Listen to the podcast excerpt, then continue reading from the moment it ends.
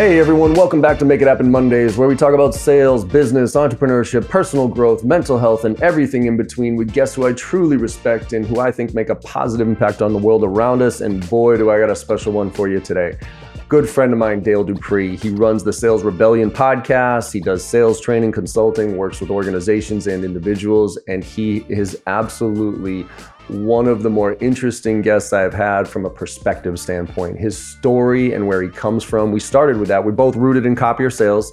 So I start by talking to him about what that taught him about sales, business, and life, because his dad's the one who started the company and how he learned some really, really important uh, values and everything from his dad. But then we dive into something I thought was really interesting a post that he had where he said, Do you want a better life or sales career? Then build an amazing life you crave to be a part of. And we dive into that about goal setting and how sometimes we limit ourselves with smart goals and how we should probably start setting some more dumb goals instead. And also the idea of stop doing what you're supposed to do and breaking the rules, but understanding what those rules are before you can break them. We get into stuff like his depression and how he gets through that and how he has different perspective now than he ever did before and mental health and awareness and how giving back and gratitude plays such an important part of his success. And last but not least, we talk about how skipping a few steps and how many steps can you actually skip on your way to success and whether that's a good thing or a bad thing. So there's a lot to unpack with this one. I hope you enjoy the conversation as much as I do. Let's make it happen. What's happening, Make It Happen family? Big shout out to our partners today Gong, Proposify, Vidyard, and Chili Piper. Gong's data is more than valuable. It's cornerstone in any organization looking to collect the data that's going to tell them where they can improve and where they need to spend their time making changes. Proposify is one of my favorite teams of all time. What they do is they make the proposal and contract processes easy for the sender and the recipient. And who can't benefit from that being a great experience, right? Vidyard makes it easy for people to use videos anywhere. No matter whether you're sending videos in email or on social media, posting them somewhere, or sending them in a DM, Vidyard has got you covered. Our friends at Chili Piper are so much fun to be around. They make it easy for people to get on your calendar. And every sales rep has got to have this function locked in. It's one of the most important things we can do as a seller. How can I get you on my calendar easily? Chili Piper can make that happen for you. Be sure that you're checking out all these great tools. And now let's pass it over to John to find out who's joining him today. See you soon, everybody. Dale Dupree, my copier brother from another mother. How are you, my friend? I'm doing fantastic, bro. And so uh, somebody told me one time, somebody in the copier industry, they said, "Yeah, listen, once you get in, toner gets directly into your veins and it never comes out, baby. Never comes out, man. And I, I as much as I disregarded my copier background, like I, I, I just did it because a friend of mine, like I didn't want to do the DeWalt stuff anymore. And I got, I was like, all right, copiers, at least this is something I could figure out. And I had a friend who got me into it. And I remember I was put in territory before I was going through training. So I had to kind of do a dual thing. So I disregarded copier training. I was like, whatever, I got to go out there and sell. But man, those eight week sales training program from Xerox, like after I got out of that, the feedback with people like, wait a minute, you worked for Xerox? Like, it, and it was something that I didn't even have to explain anymore. People started coming to me looking for opportunities. So I'd love to see, like, I, do want to go back and, and talk about your overall career and, and how you get into where you are right now. But talk to me about like copier sales. What, what was kind of your biggest takeaway and learning lesson from selling copiers, man? Dude, yeah, that like, give me like two hours and I can break that down. But let me bite size it real quick. I think the things that I learned was that here you like the challenge of copiers, it for the most part, is that it's very transactional, especially like in our generation where we how we sold it. So if you think back to when like copiers first were presented to the marketplace, they were only bought by like mortgage brokers, attorneys, print shops, people that like were very wealthy in regards to like in respect to their revenue that was coming into their businesses because a copier was like 50 grand. Yeah. That's what it cost. Yeah. And there was only two types, right? There was color and there's black and white and the speed was the same. And, you know, and, and, bef- and before color, there was only black and white. there was yeah. only, you know, maybe one or two machines in total at that point. Right. So, so I think the thing that I learned is that as the, the industry evolved, what it taught me was that people, people take things like a copy machine and they want it to be, they want it to be mainstream right? So it went from this very exclusive thing to like, we need more people to buy this so we can make more money, right? right? Driven by this identity of like more revenue and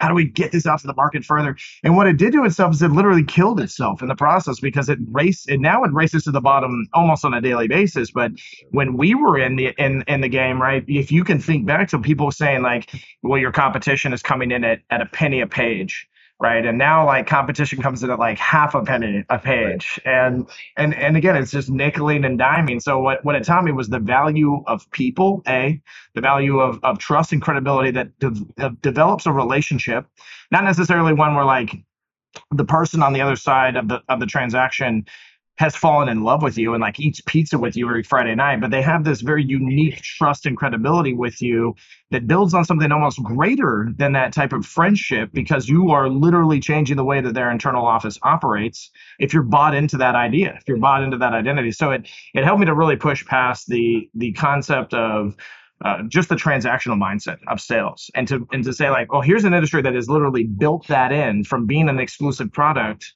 to being something that tried to be inclusive and just literally race to the bottom of the process and and change the entire you know way that people even made money as salespeople inside of the copier industry.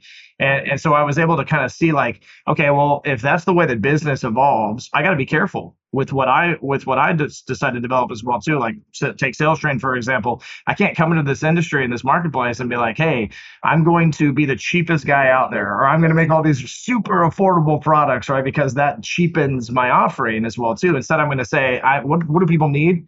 What can I fix for them, and and how can I develop relationships where they trust the product and what it's doing for them. And so I think copiers like what it really gave me, bro, like in a nutshell, is it is it helped me to transcend the status quo and the yeah. typical the typical salesperson and what it is that their mindset is and how they look at life even it's it, you know it's funny you had shared something recently on linkedin about this story how you tried to get into this warehouse that you know your company had never sold anything for 12 years and how you approached it and it mirrored it was almost the same exact story that i had when i got into copier sales and, it, and i have the exact same experience because i actually was selling uh, so i got put in territory. It had five reps in three years. It was a government, it was state and local government, right? Which is even worse.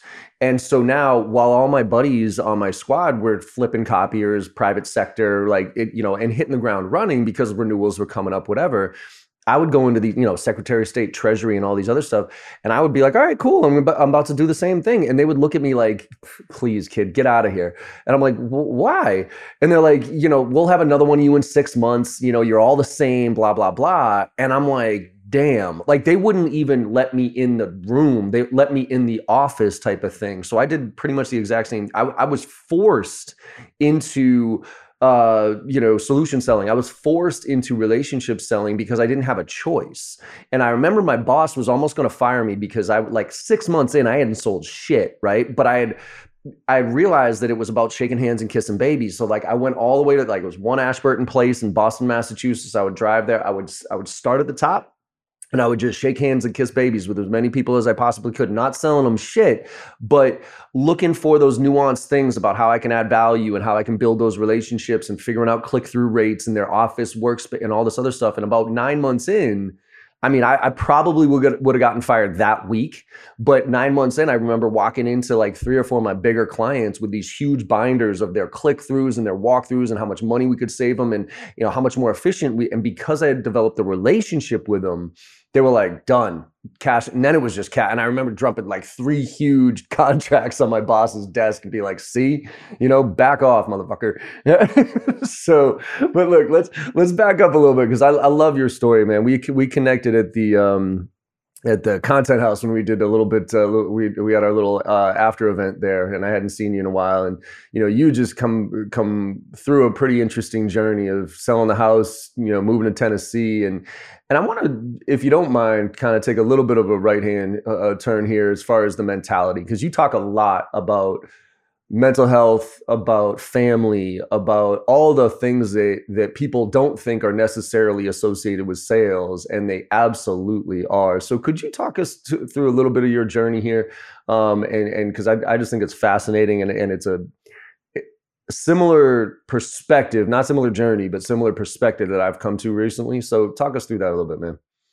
Yeah, no doubt. I appreciate the opportunity to talk about it. And I would, I'd start like I'll go to the to the origin to the story that that we talked about by by helping people to understand that it begins with intentional action by a man that raised me, Curtis Dupree.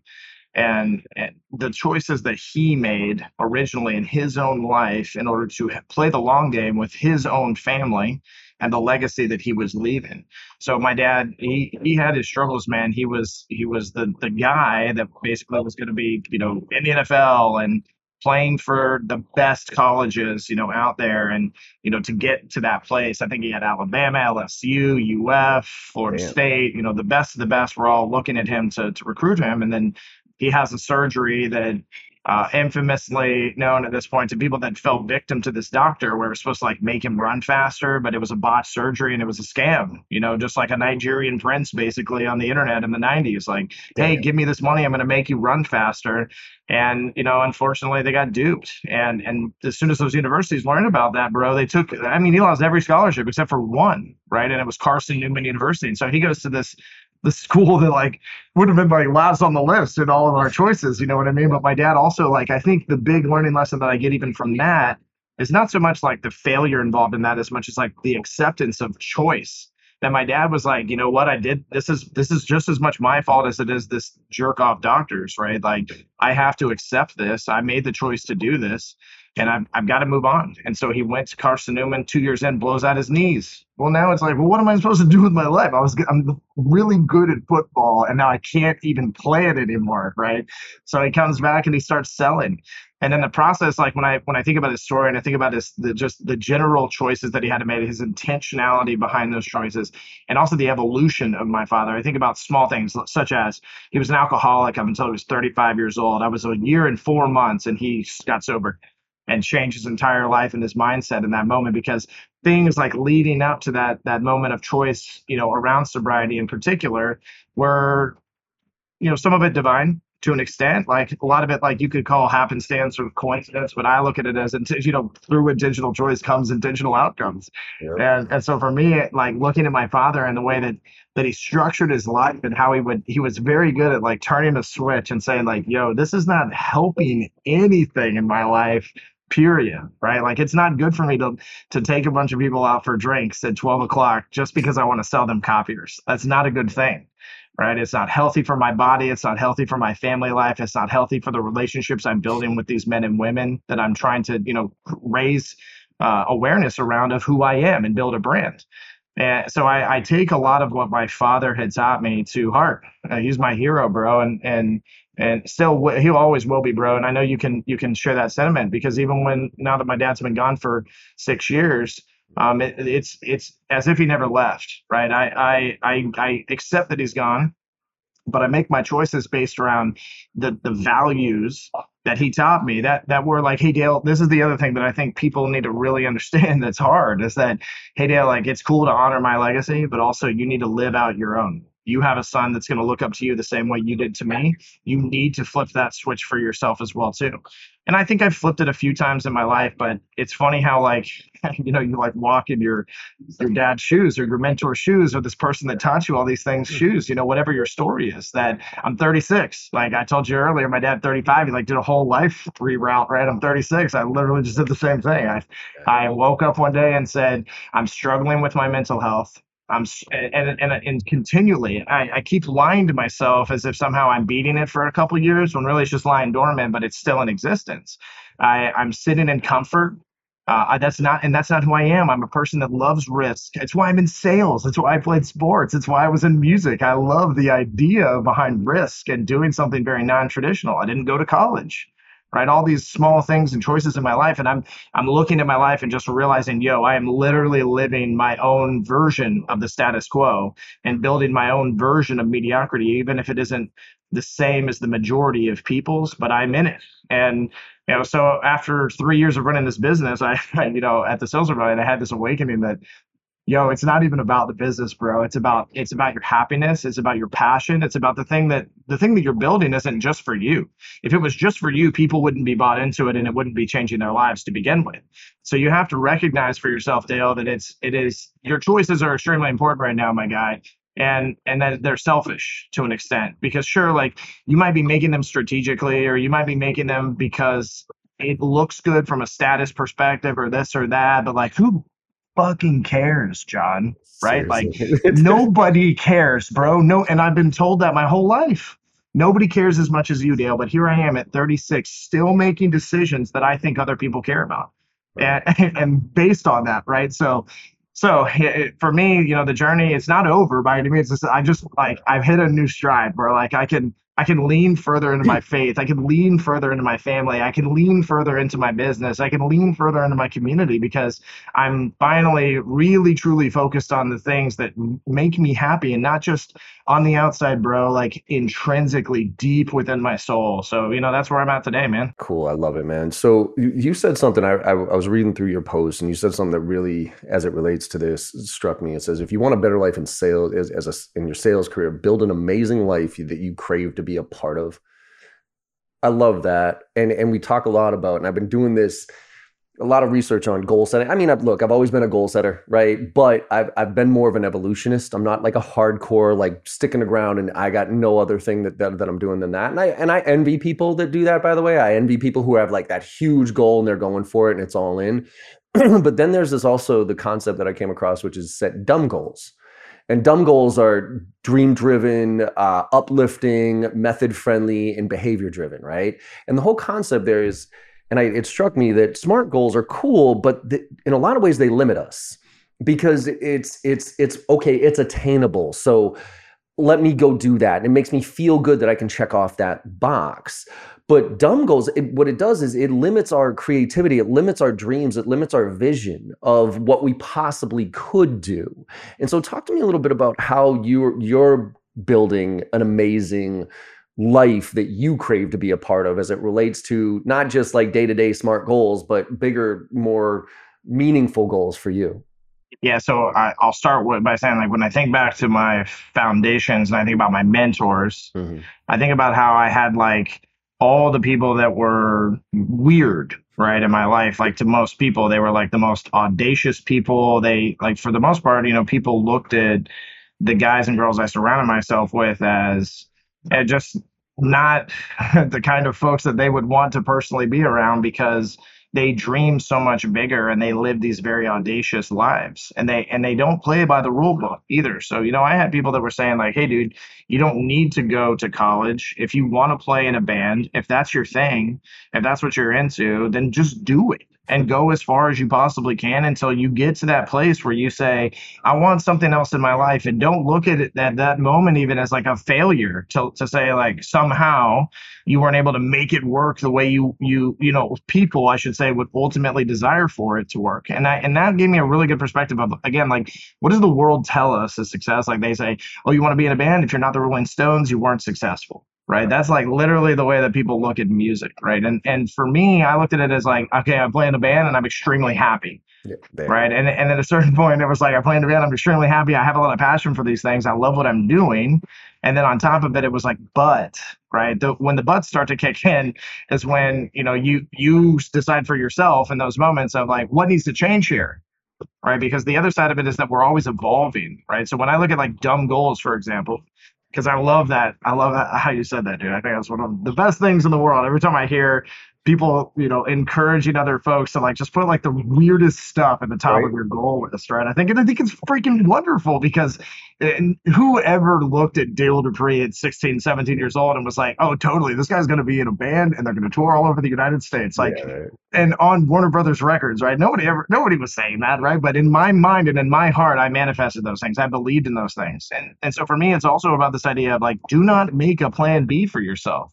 And again, that's my preference, right? I would I would caveat it with that as well too. Like that's how I look at it Yep. personally. So you know, from that perspective of of having a plan B, like maybe even plan B works for you, but for me, it's like when you're going so hard after the the goal, the original plan, the thing that you want and desire, that if if what comes of that is something else to me like that's just the natural evolution of your journey and the walk that you're on in the first place but listen if your goal is like hey i just want to make like $60000 this year Mhm. and and sit behind this desk and do this paperwork and have this boss and you know like if that's your goal like i don't like to me like that is not necessarily building happiness. What that's building is like a safety structure and net underneath you that you look at and go like, oh well, at least I have this job where I make sixty thousand dollars a year, and I have a boss, I have an owner of my company. So if the company fails, there's not my fault, not my problem, right? Like there's yeah. there's a lot to that. I think that people just they they don't look at it in a way that is that truly will satisfy them in life, and that's why people chase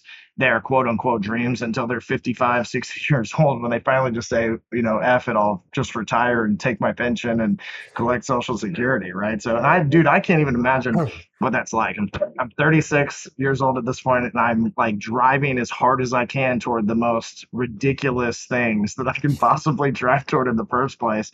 And it makes me happy it makes me fulfilled. And it also it really helps with my family structure with my relationship with my wife. Of 19 years now with my son who's four years old. Like it just really truly helps a lot of the things that i'm like currently in as well too. And not and and and not just what my business success looks like bro it's like everything yeah. encapsulated into one you know, I have a real similar. I, I, had a little bit of an evolution on the Plan B because I used to be one of my twelve. Actually, it wasn't. I had ten guidelines to success, and then I got fired from. So my little company got bought by Staples.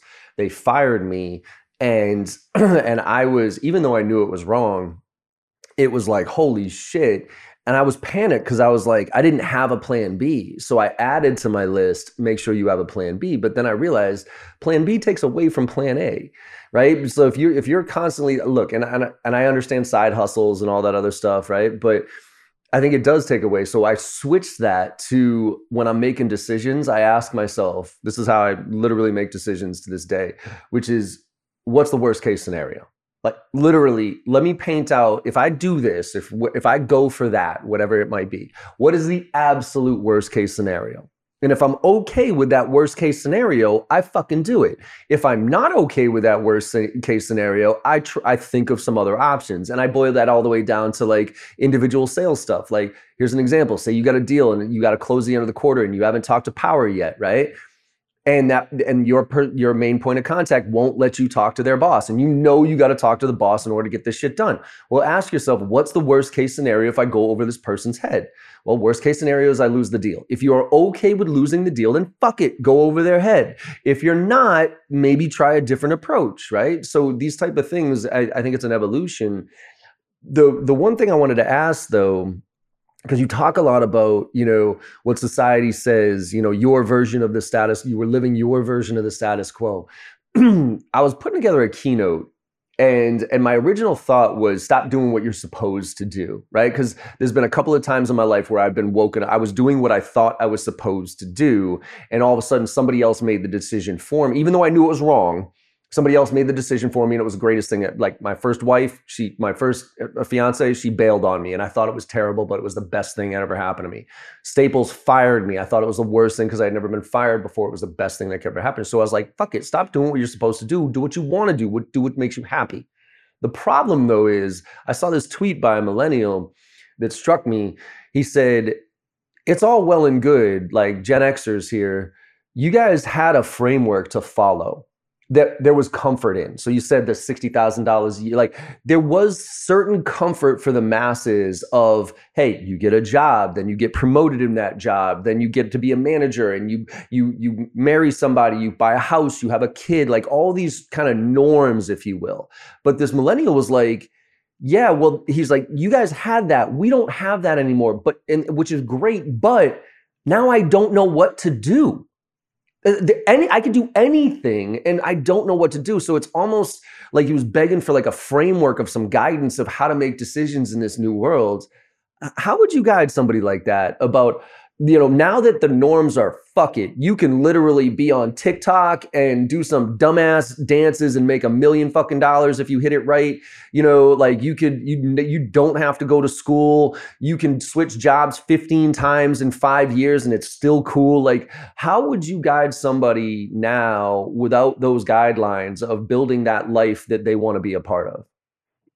What a what a dope question. And I think I think what's cool about it too is that I literally when you were saying the TikTok thing, I literally had a conversation with my wife like last week where we were joking and and and said, So do we have a kid so that we could have a YouTube channel and like make a million bucks off of our kid? Is that why we did that?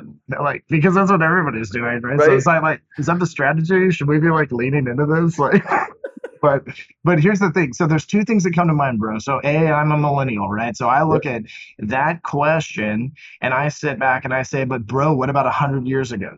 What about 150 years ago? What about like there's many other generations that did not have any kind of identity to toward I should say like the way that the world would build on success because that person's right. Like right now it's you know the gap, especially in income between the middle class, the lower class, or even the middle class and the higher class, right, has never been wider. Yep. And so it's hard to buy a house, right? Is that even like in most cases, people would recommend that you rent an apartment until you're done paying off your $800,000 student loan. And like, see, here's the thing though, dude, is that these are all choices dictated to us by the way society works and to me like immediately especially like as adults and as as mentors as fathers you and I have a have a an obligation to help people to understand that the rules are meant to be broken no matter how you you you look at it. The rules are meant to be broken because the rules are made for a certain type of person a certain type of society a certain way that you look at life. And that goes be that does not build i should say on authenticity. It does not build on something that's very genuine or mindful for the person that is like reading the rule book in the first place. So if i was sitting with that millennial right now the first thing i would ask him is i would just say well what do you want right? Like I get that you don't have a structure or someone telling you exactly how you should do it, but in your heart of hearts, like what do you want? What do you desire?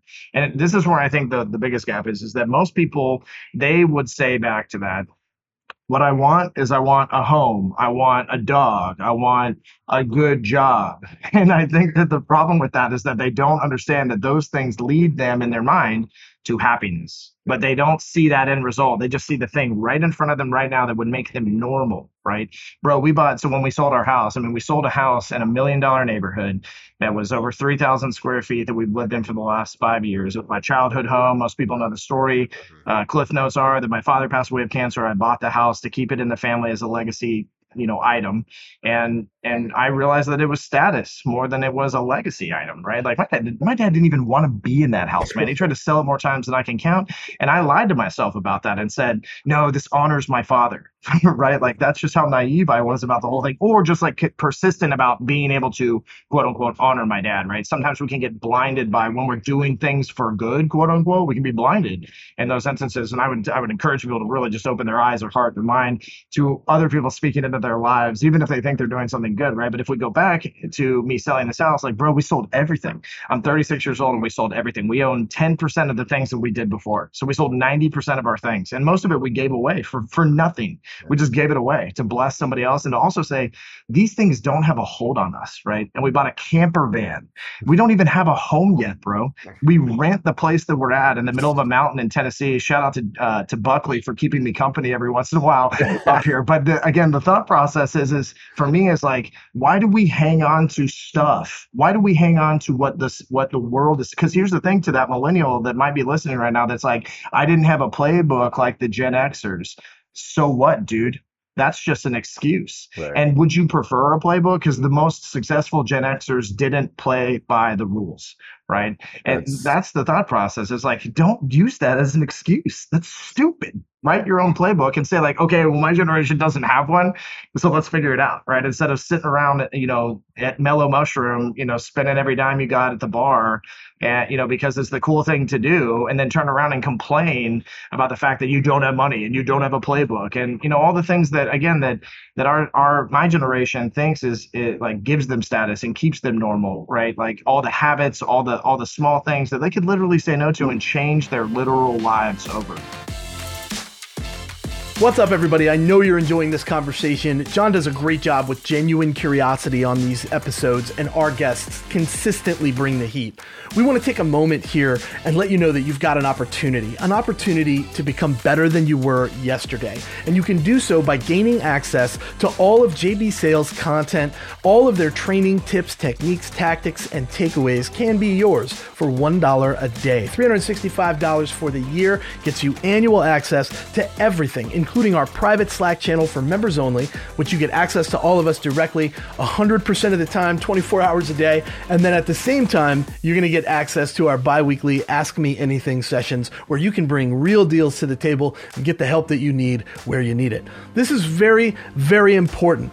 Sales reps that invest in themselves are often found at the tops of their leaderboards. Join us today and get the help you need to become the seller that you deserve to be. That URL, one more time, is joinjbsales.com. Let's get back to the show with JB and our guest for this week. What do you think about understanding the rules so you can break them first versus just fuck it, do your own thing? So, because because part of me is like, you can't really break the rules until you understand the rules and then you break them, right? Because that's what I fear a lot about kids. And I say kids in, in a very general way. It's a Boston thing. I call everybody a kid, but, but you know, if you're in school right now, if you're coming out of school and you're like, fuck it, I'm just going to do, I don't care what society's rules are. I'm going to do, I'm going to paint my own path, which I envy those people versus let me figure out the rules. Let me figure out how this game is played so I can break it. And I'm going to give one quick analogy again, all the way down to super tactical is that you know the the young professionals that you and I both deal with on a regular basis who are being told to make 50 dials a day 100 dials, you know whatever it is right? And they know it's wrong. They they don't want to do it. And they bitch about it before they actually before they do what they're told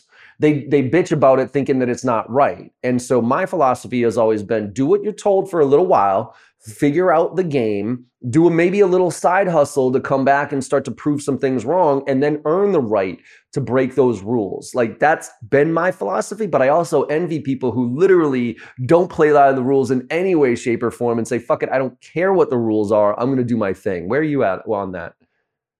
I think it comes down to awareness, right? Because like every one of us has like a, a specific level of awareness of the three most important pieces of awareness: awareness of self, awareness of others, and situational awareness. So I think I think when we can sit back and we can we can know ourselves and our awareness level is the most important thing to start with. So if I need to play by the rules to figure that out, I think it's important for people to understand because like this is about meeting yourself where you are. This isn't about questioning authority even. This is about literally like saying like, but what about me? Like who am I? Mm-hmm. What do I desire? What what are the outcomes that I want to build for myself? And like and the thing is that most people don't have that answer right? No, they, don't. they don't because they lack awareness of the of themselves and they lack awareness of others and they they lack awareness of the situations that they're in, whether that's their home situation, their work situation. Like it doesn't really matter what it is. Like it's it's a lack of awareness is what it comes down to. So I think the first thing that people have to really look at is that perspective of what is their their awareness because it's like you said if i beat down this identity of 50 to 100 calls a day as a salesperson but i i've really not like lived it. I've not like gone through those trenches. I've not done that. Like I don't. I'm not. I'm a guy that like doesn't really like auto dialers. So sorry for any of your listeners that are like sell, no, connect and sell or whatever else, right? Yep. but like I'm not a fan of those. But here's the thing: is that I used them yep. to to to tell myself that I actually don't like them. I wasn't like, oh, that seems stupid. Right. I actually literally went out and I used them. I used them very effectively, very efficiently, and I found that it's not for me. And that it it does something to most sales reps to that disconnects them from the, the true outcomes that they can have. And instead they just they depend on something else. And I think that's the other side of it is dependency. What are you dependent on? Are you dependent? Like, do you have to have a paycheck?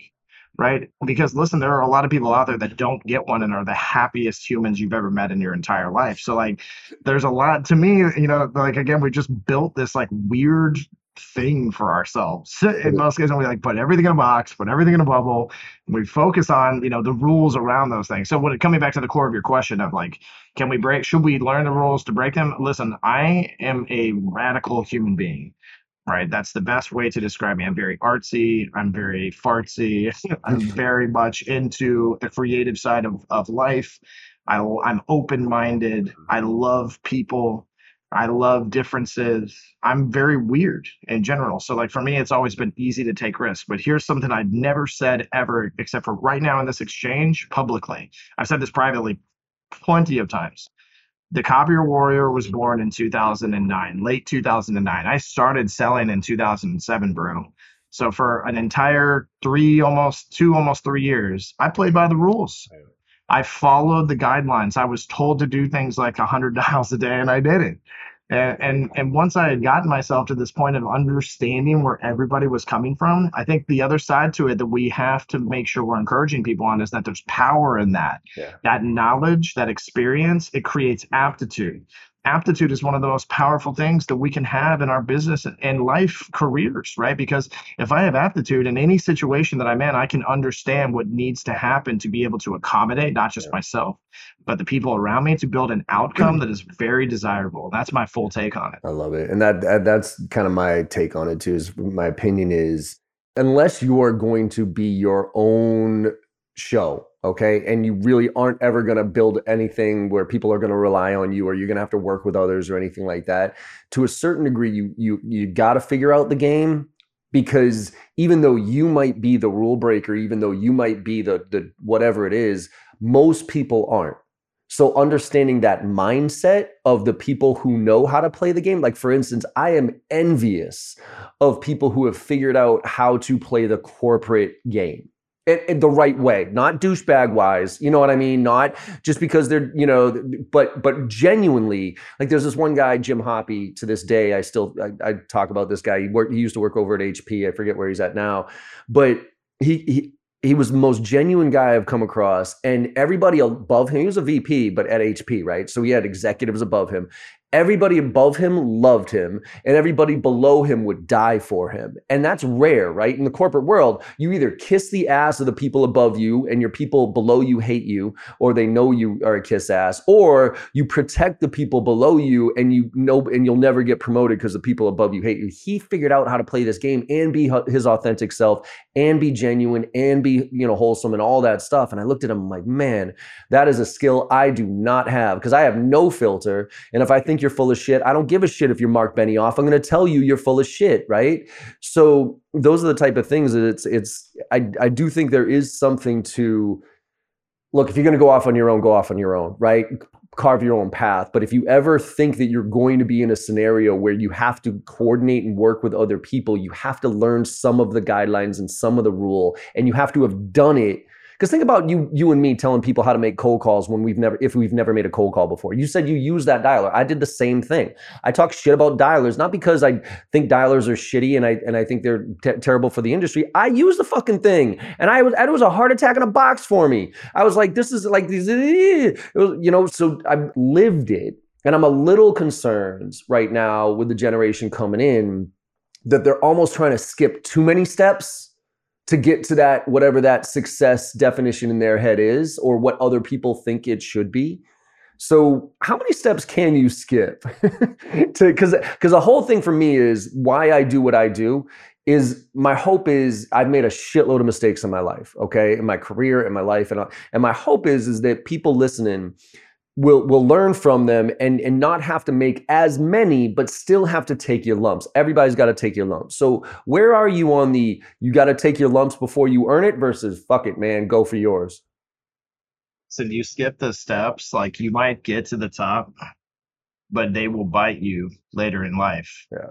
And they will bite you in ways that we can't really pinpoint for people. Hmm. so take like a a 21, 22 year old kid that becomes a millionaire because he thought up some really cool thing for Instagram yeah. and everybody bought it, right? There's two things that I think of. One is like instant gratification doesn't last beyond a few years, unfortunately, especially if it's not being innovated. So here you here you have somebody that skipped a lot of steps, made a ton of success. Now, unfortunately, I'm not saying this because I don't like that kind of success or that I envy it. Unfortunately, because of those skip steps, other bad things in that person's life are going to come up at a certain point that they're going to go, oh, I missed this. I didn't pay attention to this, and now I'm going to suffer from this. And it, it might not have anything to do with their business or their wealth. I'm talking about like you know, getting married to a girl after being like super sheltered in your life when you're 18 or 19 years old, and then having that kind of money, and all that's thrown at, at you is sex and fame and celebrity status, right? Bro, you're cheating on your wife. And I don't like. I'm sorry. That's what's going to happen guaranteed, unless you are yeah. literal, unless you are literally working to make it to where that will not happen. Hmm. And so I think the side of it that again, it goes back for me, it goes back to that awareness piece. It's like, what is my level of awareness? If I'm skipping steps, am I aware of that? Can I sit back and can I say, cool, like this could ruin my relationship with my significant other, this success, not make it better, could ruin it. And and do I care about that? And, and really like that's what it comes down to like asking those types of questions to yourself either. So so bro i don't think you can necessarily skip steps right? I think that's my two cents is that you you you can skip them right? But like they're gonna come they're gonna come back at some point. Like like you just said if we the thing that i got a visual of is like getting in the trenches with people. When i became a vp of sales my team sold about eight or nine hundred thousand dollars in revenue in six months. And it was a feat. I mean we were told like whoa we've never seen a team built that fast from scratch and write that kind of money in a dead territory you know selling copiers Hmm. and this is the thing that i never mentioned um, during that time. I mentioned it now, you know, sparingly, but like I 400 grand of that pipeline was mine. I closed it and I gave it to those reps. I went to those deals. I made them come with me even and said, You're coming and working these with me. You're going to learn how to do this. I'm going to do it with you. I'm going to go on your cold calls and still give you deals on top of it. I'm going to do, I'm going to drop crumpled letters with you, not just tell you that that's what I did to create success. I'm going to literally do these things with you. I'm never going to stop doing them. And we're going to f- fix you know, together through identity, awareness, and ideas, whatever issues we're running into in the year 2016 and 17 and 18 and 19, because it's always the the landscape of sales and success is always going to be changing. Yeah. And if we're not thinking forward and and and not just saying like, oh, I did the steps, but like there are more steps even when you get to the top. And sometimes you got to go back to the original steps and be like, hey, I need to get back into this thing that I've accomplished, but that's coming back and it's it's beating me up or it's haunting me or it's causing more, you know, you know, less success, I should say, in my life. And so I need to focus on it. and taking away happiness and, and those type of things you talked about before. And the, you know, the analogy or the the example I use on this one is, uh, and yet you'll probably appreciate this is uh, uh, Justin Bieber from a musician standpoint, right? Now, don't get me wrong, I, I I actually hated him. Okay, I literally I was like, who's this little shit, whatever. And you know, he's 16 years old, driving Lamborghinis with monkeys and all this other stuff. And I saw an interview with him um, a while back, and he was like yeah, you know, reflecting back on all the mistakes he made and all the steps that he skipped, right, to get to to to that level of success as fast as he got there. He was, and and and I was like, duh, fuck this kid. But he said something that was really interesting to me. He said, "All right, let me ask you, all you people out there who are giving me shit for what I did and who I am and all that other stuff. Let me ask you, if you were 14 years old and a multi-millionaire with no restrictions on you at all, what kind of kid would you have been? And I was like, and that hit me like a ton of bricks because I was a delinquent child. Like I burned shit down, I broke stuff. I can't imagine what I would have been like if I had a hundred million dollars in the bank and nobody telling me what to do. Like I would have fucking, I probably would have burned the whole planet down for crying out loud if I could. I would have bought a hundred Lamborghinis. I would have had monkeys all over my house. And so he, you know, so and he was his reflection on who he was versus who he is now was a really powerful thing, and it changed my opinion of him. It really did. I it, I changed it from the, who this little YouTube little shit who skipped a bunch of steps, became a fucking millionaire because we're in that society now.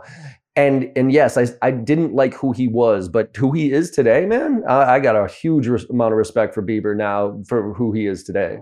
Bro, I also wonder, like, if we were to sit with him and have this type of conversation, like, what would his reflection be in private, also? Hmm. Because I think the public persona versus the private, a lot of people they don't intertwine those. Like, I've made it a goal in my life from the very beginning to always, like, since I started taking the stage, Yeah. to be exactly on stage as I was when I was off. That was always the goal. It was how do we be extraordinarily authentic and transparent with people? But a guy like him was like kind of forced into this fake persona yeah. because he had to maintain the structure and the integrity of the things that were bringing him success, and they were fake for the most part because I don't think he is the guy, bro. He's the guy that like wears pajamas to the to the the, the crappy bodega on yeah. the corner of some random oh, yeah. you know street in the middle of nowhere to like grab a hot dog at two in the morning with someone he loves. Like that's who he actually truly is. And we've gotten to see glimpses of that like in his older stages of life because he he finally doesn't have the other thing of it is that when you skip the steps, bro, is that the restrictions will be put in place on your life just the same. And those restrictions are gone for him. And so we're getting to see like more of his authentic self and and his journey, which should be inspiring to people, right? And I do agree with you. When you look at something like that, it is hard to just be like, oh, this seems good you know like this this guy's probably cool. Like it's it's hard to do that. Like for the most part we as humans are like why him? Why not right. me you know i think that all the time when i think of, when i see people like interact with their fathers and i think about my relationship with mine and like and i say to myself like why does this person still get a dad? Mm-hmm. Right? Like it should be mine.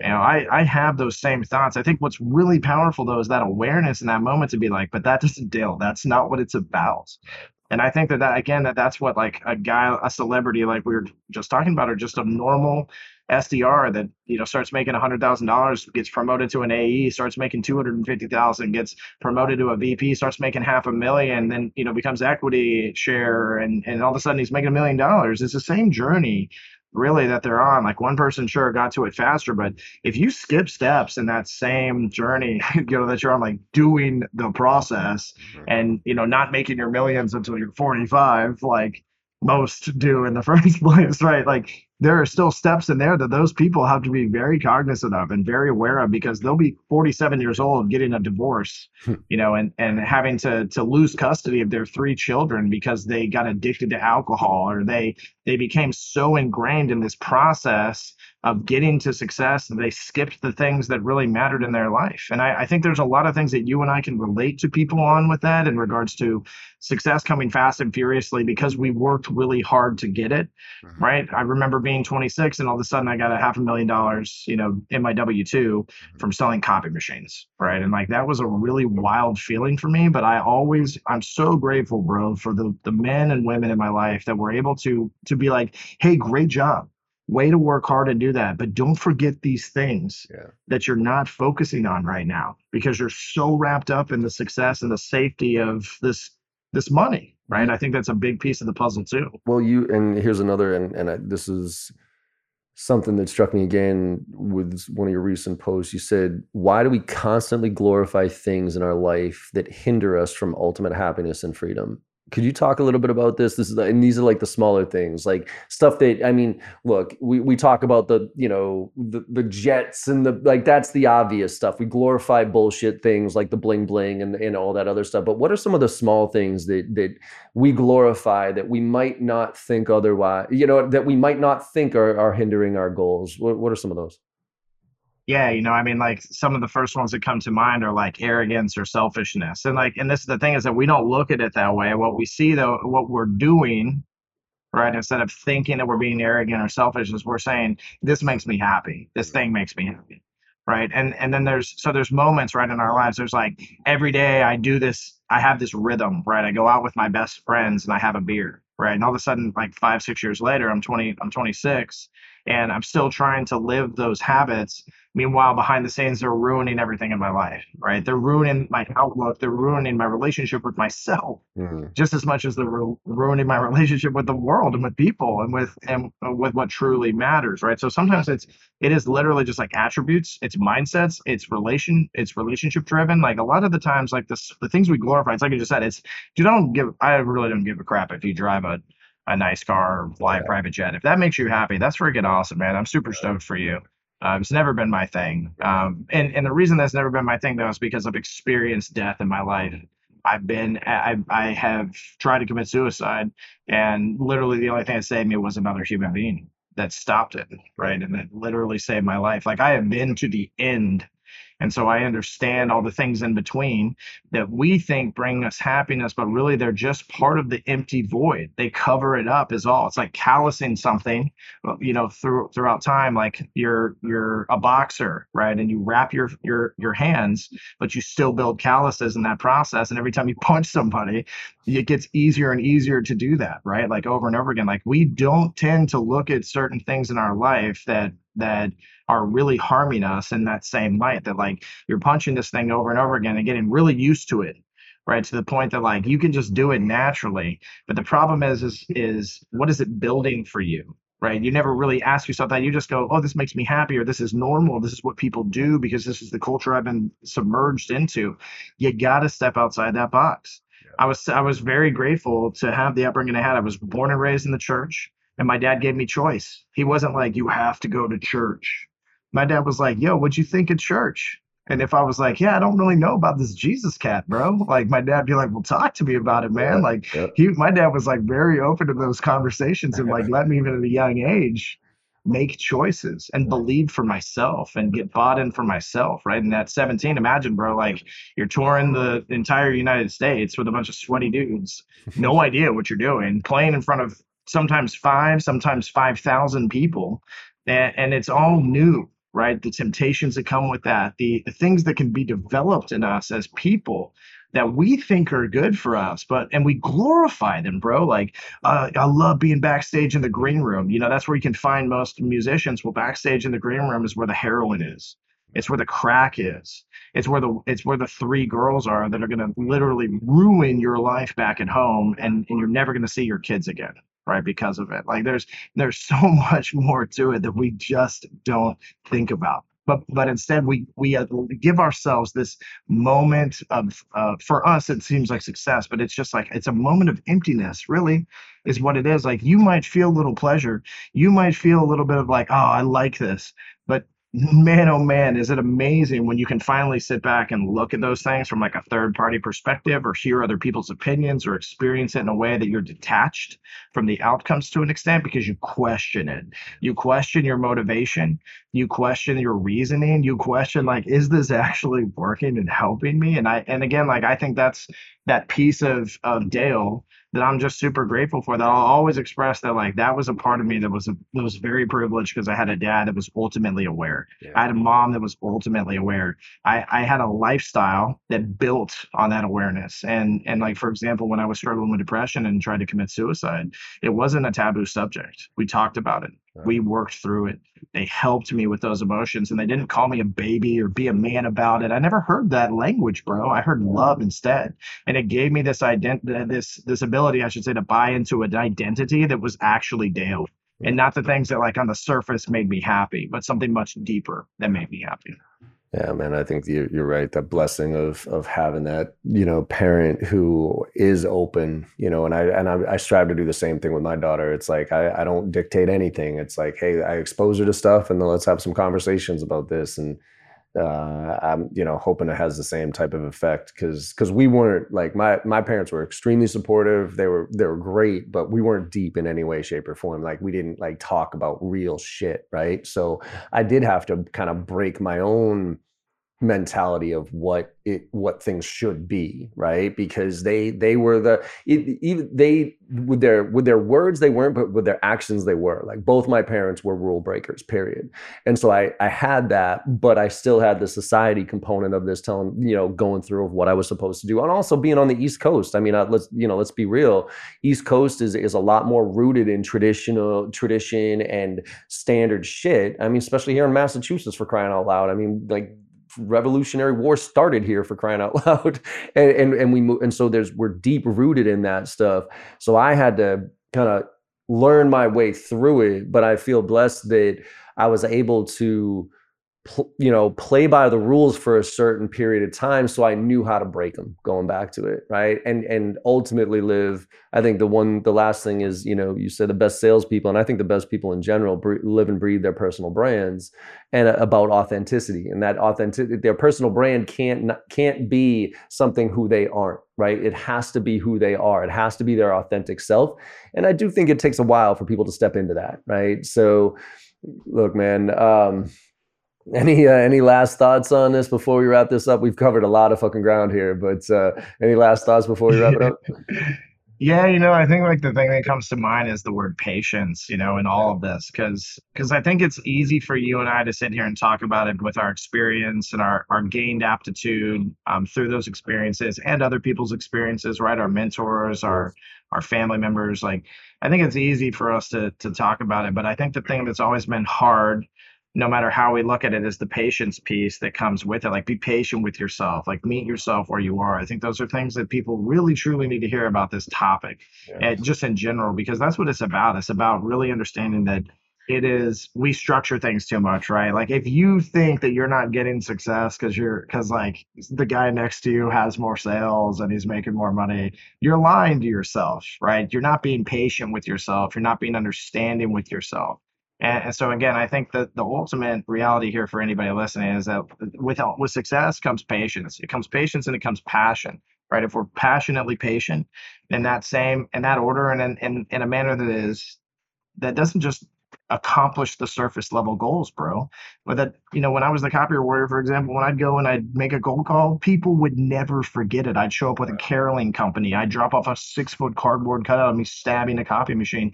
And I did it in the name of sh- cherishing other people showing them love making them feel happiness as well too that wow this is a unique experience and I feel privileged to be a part of this, and that that's a that's a mutual ground, bro. Because I feel privileged to be able to be here at your office to talk to you in the first place.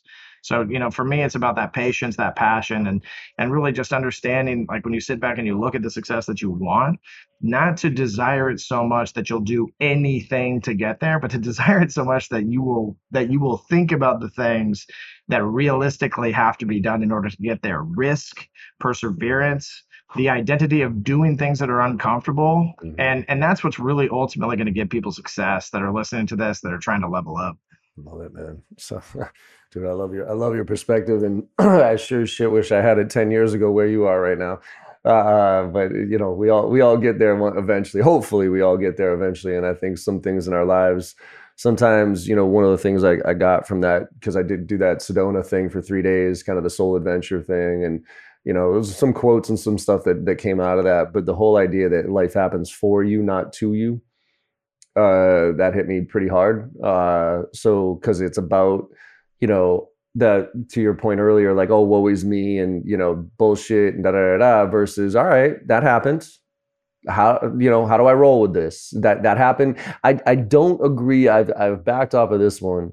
I don't agree that everything happens for a reason because I think there's some badass shit that happens in this world that is not like I, that. I think it would be disingenuous to say, "Oh, that happened for a reason." But I do believe that you, if you look hard enough, there's a silver lining to almost any scenario you can look for. And so that mentality for me, it's it's it's a mind switch because if it's everything happens for a reason then it's like then what the fuck is the point of life? Because i'm just rolling through and you know i could kick somebody right in the nuts right now. Well that happened for a reason. Like no no no no no. Like you have to take responsibility for that right? But if but regardless of how bad something happens or whatever it is if you if you do take a step back and change your lens to look differently that you can find that silver lining that can help you move forward here. So that was one of the things that, that really struck with me so and a lot of this is you know themes throughout what you've talked about today and i appreciate it brother yeah man appreciate you letting me come and blab on about yeah. this stuff it's always an honor especially good to hang out with you right but like it it is it's a it's our it's my honor to talk about this kind of stuff because it's like you said it's not that that the bad has happened to me for a reason it's that i'm either going to connect with it through my purpose mm-hmm. and find the silver lining or i'm going to i'm going to let it callous me and i'm going to continue to like head in that wrong direction. So I think he summed it up greatly. And I just appreciate the time, man. I think time's the most important thing that we can give to each other. Great. So I'm grateful for yours, man. Likewise, my friend. Thank you. And uh, thanks for coming on. And I appreciate uh, everything you do and, and, your perspective on things. Uh, it's a refreshing one. And I want more people to listen to it. So, Dale, where can they find out more about you? It's, uh, I know, so for those, those listeners, Dale Dupree, D U P R E E, but where uh, is it Sales Rebellion, where you want people to go? Yeah, you can head to the salesrebellion.com. We got a new website launching in June that should be pretty dope for anybody that wants to be patient right? We talked about that. Patience, yeah. y'all, patience. Yeah. If you like daily content, head over to linkedin.com backslash IM backslash copier warrior. And I'm on every social site from TikTok to Twitter at Sales Rebellion. Come consume the content. Come be a rebel. Love it. Awesome, man. Well, thank you again for coming on board. And everybody, I hope you enjoyed this conversation as much as I did and got some things out of it. We'll get you to think a little bit different. Uh, maybe start to chart your own path and really start to think about what happiness means to you. And like I always say at the end of all the podcasts, as far as spreading happiness here, no matter how bad your day went or how bad you think it is, go out there and make somebody smile today. Because if you make somebody smile, you know you had a good day. And the world needs a lot more of that. So thank you all for listening, and I'll see you on the other side. Thank you so much for your time today and listening to the podcast. I hope you enjoyed the conversation as much as I did. With your support and our incredible guests, we're one of the top sales podcasts in the industry with over a million downloads, and I can't thank you enough. To keep the momentum going, if you could go to your favorite podcast platform and leave us a five star review, I would greatly appreciate it. In return, I will answer any question that you have on Instagram. Hit me up there at John M in Michael Barrows with a video question or a DM, and I will get right back to you, I promise. And last but not least, if you're looking for training, I'm adjusting my training approach this year, and I'm actually going to be delivering training to the masses. I'll be delivering live training the first and second week of every single month with our two marquee courses, Filling the Funnel and Driving to Close, to anybody who wants to join. And it includes membership in our on demand platform with weekly AMAs. So you can go to jbarrows.com slash open to check out the details. Thanks again and have a great day.